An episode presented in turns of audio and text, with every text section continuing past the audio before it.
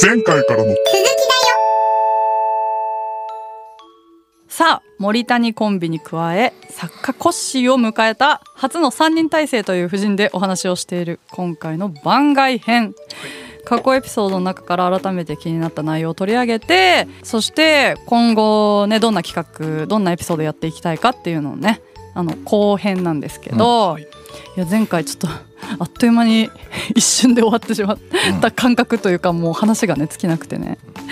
えちょっと他にもたくさんあるわけでしょ、はい。気になった話。いっぱいありますね、はい。ちょっとエピソードとずれるんですけど僕のあのそれぞれの2人のあの好きポイント。好きポイント。ちょっとお話しさせていただきたいんですけど。森谷コンビの、はい、はい。あのエピソード3で、はい。うんそのエピソード3外交戦の説明のエピソードなんですけど、うん。そこであの谷先生が外交戦の話であと3時間話せるっていうのをエンディングで言ってたんですけど。でその後エピソード5でもあと3時間話せるみたいな話してて このチーム内ではあの一番話さないっていう風にあー。うん言ってたんですけどむっちゃ話したいやんみたいな。心理学むっちゃ好きやんみたいな。そのなんかこう子供心というか、うん。幼心がこう見えるとこが好きポイント。谷先生の好きポイント。ありがとうございます。あとあの森さんの好きポイントがエピソード17のはい。性格は変化するのかっていう話の時に、あの子供時代の森さんの子供時代の話をしてるんですけど、うん森さんがあのガンつけてるわけじゃないのにいやあのガンつけてるって怒られちゃうみたいな話で あの森さんあのキリッとした目鼻立ちなんですけど、うん。なのであの、まあ、睨んでるように全然見えないですけど、うん。あの内面は神経症高いから、うんうん。なんていうんですか資料深いというか、うん。なのであのそれが結果的に、うん。あの怖い人に対してうん。睨んでるように見えちゃうのがうん辛いみたいなことをおっしゃってて、うん。なるほど。それ好きポイントってどういうことだよ。いやなんかそういうなんかこう可愛らしさがあるなっていうポイント。これがすあの森先生森先生 森さんの好生きポイント。まだ先生にはなれない心理学。のですね。まあでもやっぱり谷先生はそのまあ3時間は喋れますね。っていうのは私があれかな谷先生の喋りを奪いすぎてるのかいやいやそんなことはないですよ。だから最近あのちょっと大先生のあうん。の喋りの時間が長いっていう。いやいやいやそんなことはないですよ。いやでももうエピソード25ぐらいまで来ましたんで だいぶ喋りましたよ。このあと3時間は話せるのネタを結構使ったのでもう残りあんまないかもしれないですね。結構聞いてみたらわかるんですけど、うん。まだまだ話せるとか、うん。まだこれについてはまだ話したいことがあるとか、はい。結構あのどのエピソードでも言ってて、ね。だからああ話したいんだな先生はっていうのが、うん。しかも広がってっちゃうからね。そうですね。単純な私たちの疑問とかがあるから、はいはい。先生に聞きたくなっちゃうじゃん、そうですね。でそうするとあこれはこういうなんか別にもともとこのテーマに沿ってなくても派生してっちゃうっていうかね。そうですね。まあ、だから多分どんどん話が広がってったりするんだろうね、それこそこの放送っていうか収録には映ってないですけどあの P もちょくちょく入って高木さんのこれってねこういうことなんですかっていうのが。高木 P のね。1エピソードにつき何個か入るじゃないですか。うん。一番よく喋る P それがあの P の好きポイント あと、うん。あの質問になるんですけど、はい。まあ、その開放性の話で、はい。まあ、個人的に思うことなんですけど、うん。その僕なりきりごっこが好きっていう話の中でもあったけど、価値観が変わる瞬間ってやっぱあるなと思ってて、なんかよく言うんですけどそのインドに行ったら価値観変わるよみたいな。話うんがあって、それ聞いたから実際に行ったことが僕昔あったんですけど、そうしたら実際に本当に変わったんですよ、その現地の人に会って。うん。でそういう瞬間だからなんかみんな皆さん多分あると思うんですよ、うんそれって何ですかねビッグファイブ的には変化ってそれはあるのかなっていうのがまあ疑問ですね。うんうんうん。まず価値観は、えー十分に変わるものだとあの思いますね。何が大事かっていうのはですね性格が変わったかどうかはちょっとわからないんですけれども経験の開放性がやっぱり高い人がインドとか海外旅行とかよく行きますので、うん結局今も開放性は高くってで開放性が高いから海外とかそういう、えーまあ、新しいところに行くという意味でそこは一貫して変わってないような気がしますね。インドに行って外交的になるかっていうとそんなに外交的にはならないんじゃないかなと思うのでビッグファイブはあんまりそういうふうに変わりにくいところを拾ってますのでそんなに変わりではないんじゃないかなとはところを拾ってはいそこで構成してるわけですよね。変わりにくいところを拾っている。で一方で価値観なんかはやっぱり変わりやすくて、えー経済に重きを持つかとかですね、えーあとは、えー神秘欲求とか言ってですね美しいものとかアートに、えー価値を見出すかとかこういうのは、えー変わります。で、えー価値観は価値観を測る物差しがあるんですよ。6つの物差しで価値観尺度っていうのがあってですね、あ別で。はい、だからまた価値観は価値観で測る用の物差しがあるからその価値観とビッグファイブの関係も調べられるといいですね。えじゃあ価値観は価値観の尺度ってその別である？そういうことです。けどはい、えじゃあでもビッグファイブの中の5因子だったら価値観ってものうんどれも関係ないってことなんですか？関係はあるんですけれども、うんまあこういう性格の人はこういう価値観持ちやすいっていうふうに関係性はあります。はいただやっぱり価値観は割と年によっても変わりやすいしそういう経験によっても変わりやすいもので、えーパーソナリティは変わりにくいということですね。えー、ええコッシー実際じゃあインドに行ってはい。価値観が変わったってな何が変わったの？あそれで言うとあの僕勤勉性もちょっと高めだったんですけど、うん。その結構時間に厳しいから、うん約束の時間をうん。守れないうんのが苦手なんですよ。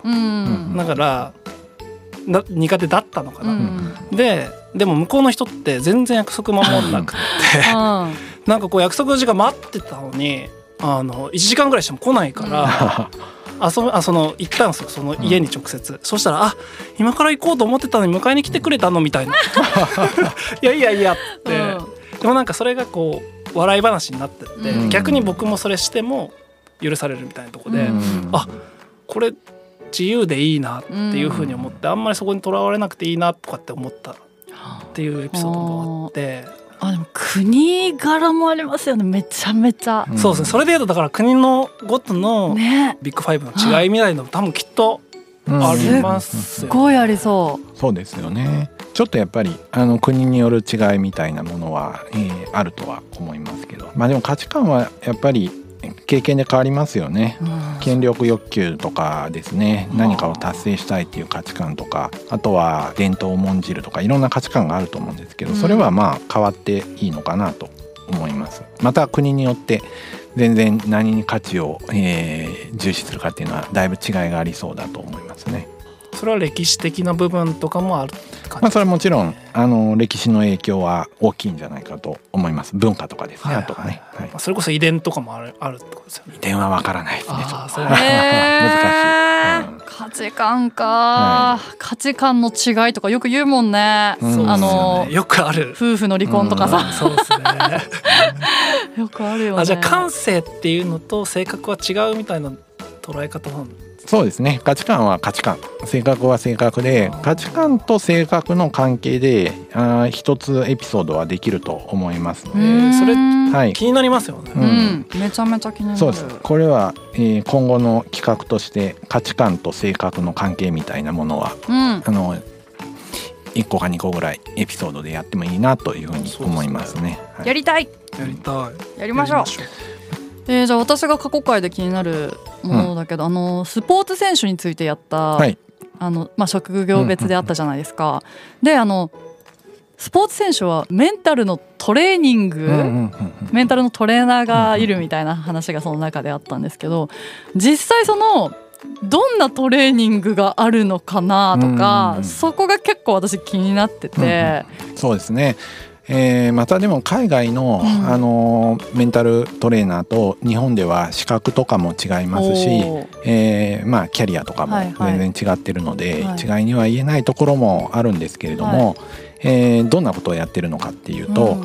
まあ、えー心理療法行動療法とか認知療法っていうものを応用していて、へえーそれで緊張しにくくなるような練習をするということをしているわけですね。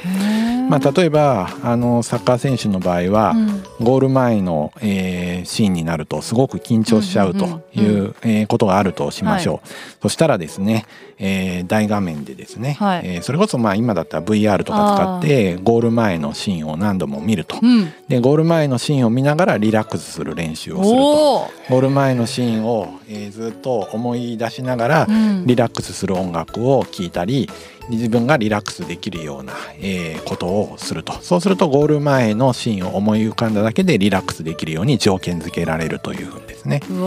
そんなことをするとか他にも多分いろんなやり方があると思うんですけれども緊張しない方法をですね日々編み出して練習しているということになりますね。ね面白い。どこまで効果があるのかはわからないですよね。うわー、なんか受けてみたいね。そうですね。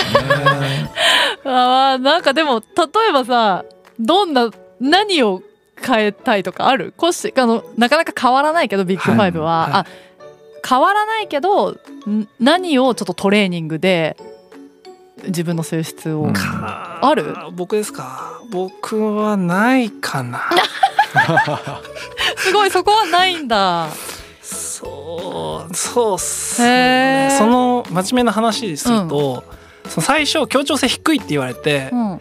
何クソと思ったんですよね、へいやいやそのそれこそ協調性低いわけないじゃんって思うん、だからったし、しかもマイナスな感じでそれを捉えてってことだよね。なん。かそれがこうそうですね。そのなんかあんま良くないイメージで、うんうんうんまあ最初は捉えるですよね、うん。でそれでどんどん話聞いていくと、うんうん協調性が低いっていうことが、まあ、悪いってわけではなくて、うんうん。その分その主張がちゃんとできるとか、流されっていうないとかね。そうそうですね、うんうん。そういう自分をちゃんと持ってるみたいなうん。イメージになるし、えっと、大事なことってその協調性が低いことをうん。自分が認識することで、うん。その後の行動うんうん。例えば自分は協調性低いからうん。この時はあちょっと気を使った発言をしようとか、あのそういうことも思えるようになるし、うん結局その事実、まあ、その傾向自分の何ですかね傾向はうんあの認識して、うんうん。その上で自分がどう動くかっていうか行動するかっていうのが大事だなってうん。いうふうに思うと、うん。その自分の協調性の低さが愛おしいです、ね。愛おしいまで言った。素晴らしいね。いいですね。からあんまりそうそうですね。そういう意味じゃないかもしれない。え逆にあります？私も割と、まあ、コッシーが今言ったみたいに例えば自分のこういう面があってそれがもともと悩みだったりしたけどあでもこんな自分を生かしてこうしようみたいな、うん。まあ、今までのエピソードでも話しましたけど例えばその気にしいだからでもこの性格のせいで悩みが生まれて曲ができるとか、そうやってなんか自分の性質をポジティブに捉えようと自分でもしてるんですけど、でもやっぱり一番気になるのはその神経症傾向の高さでそこでやっぱ苦しむことっていうのがうん。今までにいろいろあったから、だからそういうのを受けてみるとなんかどう変わるんだろうっていう興味、うんうん興味がある受けてみたいっていう、そうですようね。ん、すごく興味深いね。実際でもそう前々回のエピソードでうん科学的な方法もあるっていう話あったじゃないですか。だからそれが可能になるかもしれないじゃないですか。うんあーでも性格をもう変えるみたいな。そう可能になることが不可能ではないですよね。うん、そうですね。もしかしたらっていう世界で。うんでも多分あのーまあ学生さんもですね、あのーもっと自分が外交的になりたいみたいなことを言う学生さんは一定数いますし、うん神経症傾向低くなりたいとかいう学生さんもいるんですけれども、よくよく外交性がですねなんで高くなりたいのっていうふうに聞いたら、具体的にはあの就活で、えー、ハキハキと喋りたいとか、うんそうですよね。とかですね人前でも堂々喋りたいとかそういうことを言い出すわけですよね。えー読書が好きだったりするんですけれども、うん。読書好きなところは変えたくない。家でゆっくりするのが好きな自分は変えたくないわけだから聞くと外交性を上げたいんじゃなくて人前で話したいだけだろうそれはと。えーだから具体的にこういう行動がしたいっていうだけであって、うん。性格そのものを変えたいわけではないように思いますね見ててね。じゃあスキル、うん。そういうことですよね、そう。要するに人前で話す練習をしっかりしてうん喋れるようになりたいとか就活の時にバシッとちゃんと自分の PR ができるようになれればいいのであってうん。性格を変える必要はないんじゃないかなとそういう時には話しますし森さんが神経症傾向をですね、うん。低くしたいということを仮に思うのであれば、えーそれは、えーその情緒豊かな森さんの良さみたいなところはやっぱり、えーなくした、えーなくさない方がいいと思いますし、うん。すごい感情が豊かなところはですねあった方がいいと思うので直さない方がいいと思うなとむしろついいろいろくよくよしちゃうところとか、気にしすぎるところを直したいのであれば、うんうんその考え方の癖みたいなものを、えー変えていった方がいいんじゃないか自分の認知とか物事の捉え方をちょっとあの変えるところがあったら変えればいいんじゃないかなと思いますね。気にする癖か癖ですね。そうですね。ちょっと余談ですけど、はいあの振り返りエピソード1で、はい。はい。あの自己紹介したじゃないですか。であその前に多分一番最初のなんかオープニングトークかなんかでこの、まあ、まずは自己紹介をしましょうみたいな、うん。でこの番組をでも進めていくと自分の自己紹介も変わるかもしれないですねみたいなうん。話があってそこで私は「谷先生も変わるかもしれないですね」って言ってでその高木 P からそこ突っ込まれて「いや先生はもう分かってるでしょ自分のこと」って。でそれを私いまだに気にしてるんですよ。それはどういうどあのいやそりゃそうだよな。先生はもう散々学んでるんだから 変なこと言ったな私って思って。そこをずっと覚えてる。これが神経症傾向高い特徴だ。僕はそれ未だにそうかもって思ってますけどね。えどういうこと？そうかもって？そのそれこうん。そ相手によってうん。自分の知らない自分になる可能性もあるじゃないですか。はいはい、その人によってやっぱ変わるみたいな話もちょっと前で出てきたんですけどうんだからその可能性ももしかしたらなきにしも 谷先生が、あらず。あーでも確かに先生散々学校で講義はしてるけど番組で喋るってことは初めてでしたもんねそうです今ね回。しかもあのユーモアがねすごいいや本当そうっすよ、ね、面白い。面です。白いな。たまに毒づくのとかオワコンとかね。オワコン発言とかね。あの企画会議できてました私たち。企画会議ちょっとなんか出たよね、あのあれだ。あの価値観と性格、うん。そうですね。それはぜひやりたいですね。あと映画。あ映画その物語をビッグファイブ分析する、うん。そのあのうん。人物とかねキャラクターとかね。じゃあ大丈夫ですかね？うん。企画会。議いろいろ出た気がします。アイディアが。はい。この後、まあご飯とか行きます？続きは。続きは？続きは。オフで。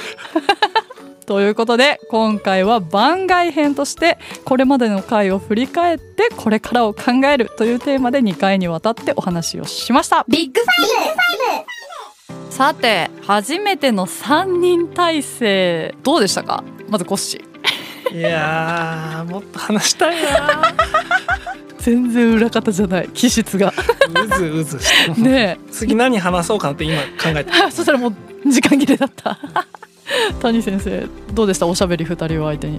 いや面白かったしいろいろ思い出しながらですね、はい。えー考えることができて次の企画につながるといいなと思いました。そうですね。はい、森個人的にはいつ高木 P が ここに参戦するのか。多分リスナーの方も気になってると思いますよ。こんだけおしゃべりって言われてるからさ。出てほしい、まあ、いつかねいついつ出るかわかんないですけどね。はい。とても楽しかったですでこの振り返りをしてみてねあの過去エピソードもね改めて一度聞いた方も振り返って聞いてみてもらえたら嬉しいですしまだ聞いてない方はぜひね聞いてみてください。次回からは新シーズンが始まりますが今回前回と振り返ってみてでこれから何が聞きたいか何が喋りたいかっていうのをねまあ企画会議できたのかな？いろいろ。喋った中で次の新シーズン何になるかをねぜひ楽しみにしていてください。この番組では今後もビッグファイブ分析を通して「私って何者?」を紐解いていきます。今後も毎週月曜木曜に配信していきますので応援の意味も込めて番組のフォローよろしくお願いします。フォローしていると通知が来るので聞き逃すこともないですよ。また番組への疑問質問ご意見なども概要欄アンケートフォームからもしくはツイッターで「ハッシュタグ心理学雑談」とつけてツイートしてください。そして同じく概要欄からビッグファイブ診断が受けられますまだの方はぜひ診断してみてください。いやー楽しかったね。次何話します？ねでこの話の続きはねとりあえずこんなオフで 喋ろうか。それではまた次回お会いしましょう。さようなら。ビッグファイブ私って何者？心理学雑談では月額500円でサポーターを募集していますサポーターになっていただいた方には番組オリジナルステッカーをお送りして月1回の収録の一部を見学してもらいながら質問にも答えていこうと思います。詳しくはこのエピソードの概要欄からチェックしてください。あなたもこの番組の輪に入りませんか？たくさんのご参加お待ちしています。